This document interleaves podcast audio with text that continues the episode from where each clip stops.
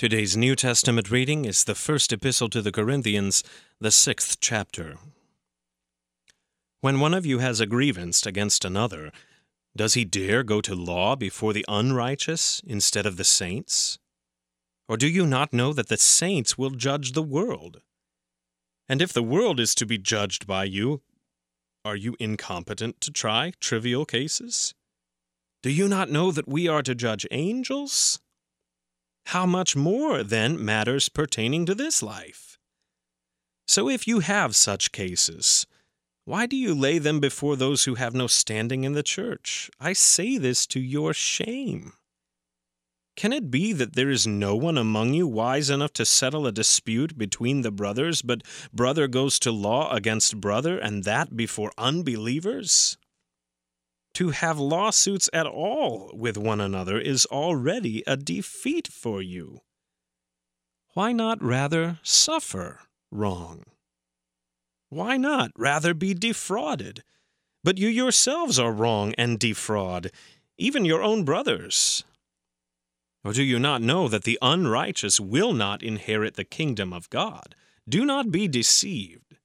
Neither the sexually immoral, nor idolaters, nor adulterers, nor men who practice homosexuality, nor thieves, nor the greedy, nor drunkards, nor revilers, nor swindlers will inherit the kingdom of God. And such were some of you. But you were washed, you were sanctified, you were justified in the name of the Lord Jesus Christ, and by the Spirit of our God. All things are lawful for me, but not all things are helpful. All things are lawful for me, but I will not be enslaved by anything. Food is meant for the stomach, and the stomach for food. And God will destroy both one and the other. The body is not meant for sexual immorality, but for the Lord, and the Lord for the body. And God raised the Lord and will also raise us up by his power. Do you not know that your bodies are members of Christ? Shall I then take the members of Christ and make them members of a prostitute? Never. Or do you not know that he who is joined to a prostitute becomes one body with her? For as it is written, the two will become one flesh. But he who is joined to the Lord becomes one spirit with him. Flee from sexual immorality. Every other sin a person commits is outside the body, but the sexually immoral person sins against his own body. Or do you not know that your body is a temple of the Holy Spirit within you, whom you have from God? You are not your own for you were bought with a price.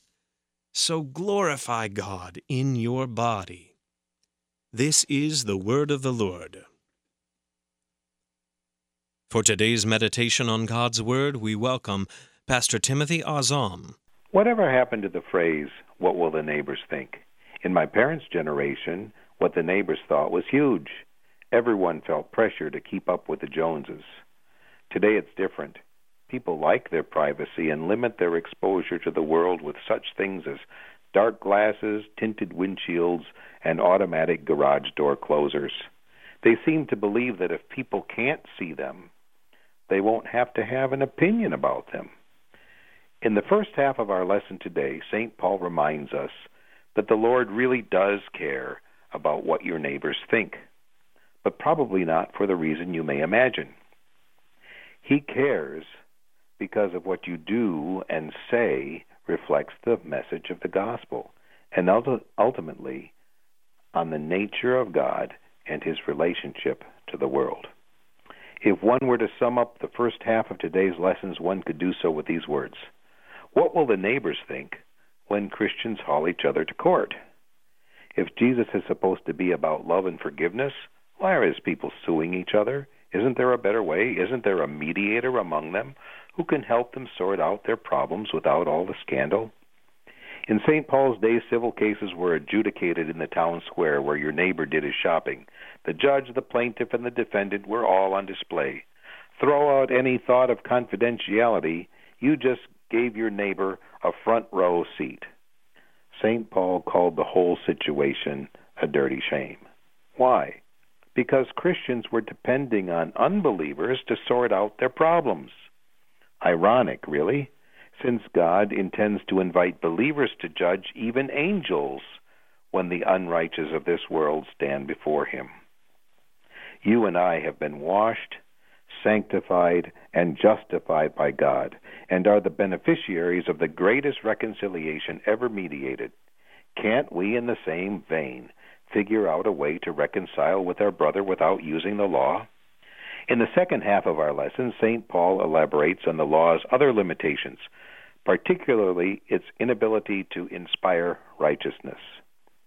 Though something might be permitted by law, practicing the same may not provide any particular benefit, such as taking one's brother to court. You may win your settlement, but at what expense? It simply tells your neighbor that you are hard hearted and unreasonable, just like your God and the rest of the Christian church. Additionally, other choices we make in the world may not be expedient. For example, allowing habits and addictions to control us why would we give any compulsion or distraction such power? When we were saved from them, we were united to Christ as a husband is united to his wife in body and spirit. Infidelity to Christ, whether spiritual or physical, denies who we are and confuses our neighbor. We can't make a case that Jesus is our Lord when our neighbor sees otherwise. We can't make a case for having our sins washed away when we are so willing to invite them back. What will the neighbors think? What will they think about God? What will they think about God's church? An old friend in Indiana told me the story about his uncle who cultivated mint for the William Wrigley Candy Company. Mr. Wrigley was in the habit of showing his investors how spearmint grew and would bring some of them from Chicago to Indiana to see the mint operation for themselves. Incidentally, the farmers whose mint field they were touring was named Richard Gums. That's right. William Wrigley, Jr. brought his spearmint from a man named Gums. Anyway, my friend Pete would polish up the Uncle Richard's Cadillac and detail the interior for Mr. Wrigley and his guests, only to see them drive their shiny limousine right into the black Starke County muck. What was once clean at great personal expense became dirty all over again. Farmer Pete understood what the, con- the congregation at Corinth and Christians today may still not understand. You don't have your nephew wash and detail your car when you intend to get it dirty in five minutes. And you don't rejoice in your sins being washed away just to invite them to return. Such behavior speaks directly against one's relationship to God and contradicts our witness to unbelievers. On the other hand, when we live in Christ and allow Him to be our master, God is honored, and the neighbors are not confused by what we say and do. God would that all people believe in Jesus and be reunited with Him. He sent Jesus to live the life intended on our behalf and die the death we deserved for our benefit. All who believe this are cleansed from the filth of sin, declared holy, and made right with God again. When we seek this kind of reconciliation with our brothers and sisters, we show our neighbor what God's reconciliation is really like. When we demonstrate victory over small things by the power of God's Spirit, our neighbors can take us seriously when we tell them how Jesus overcame the big things, like sin and death and the devil. It does matter what your neighbors think about God, what they think about the church, his body, and what they think about you, a member of his body. For he is the hope of the world, your salvation, and theirs. Amen.